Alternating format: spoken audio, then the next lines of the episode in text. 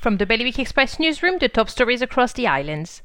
Spain exiled former king is reportedly facing an investigation into funds allegedly hidden in a Jersey based trust.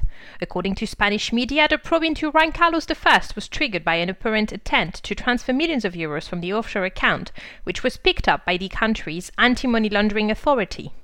Jersey Airport was still using firefighting foam containing a toxic chemical up to the beginning of this year, 27 years after its initial ban, a new report has revealed. While firefighters stopped spraying foam containing long chain PFAS in 1993, when it was discovered that it had contaminated nearby streams and boreholes, the airport continued to use foam with short chain PFAS in it. Guernsey Electricity has created an annual fund for individuals and organizations who want to set up or expand projects that benefit the environment and local community. The Power to the People Fund will offer grants to groups across the bailiwick and is aimed at initiatives that embrace environmental sustainability.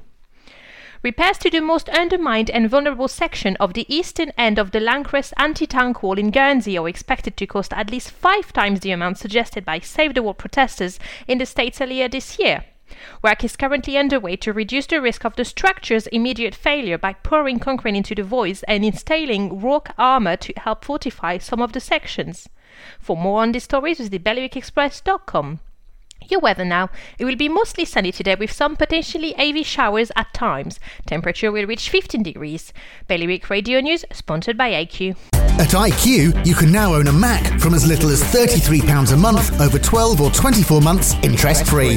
The choice is yours. So pop into IQ and they'll help find the right Mac for you with financing that's right on the money. IQ, your local Apple expert, Liberty Wharf, Jersey, and High Street, Guernsey.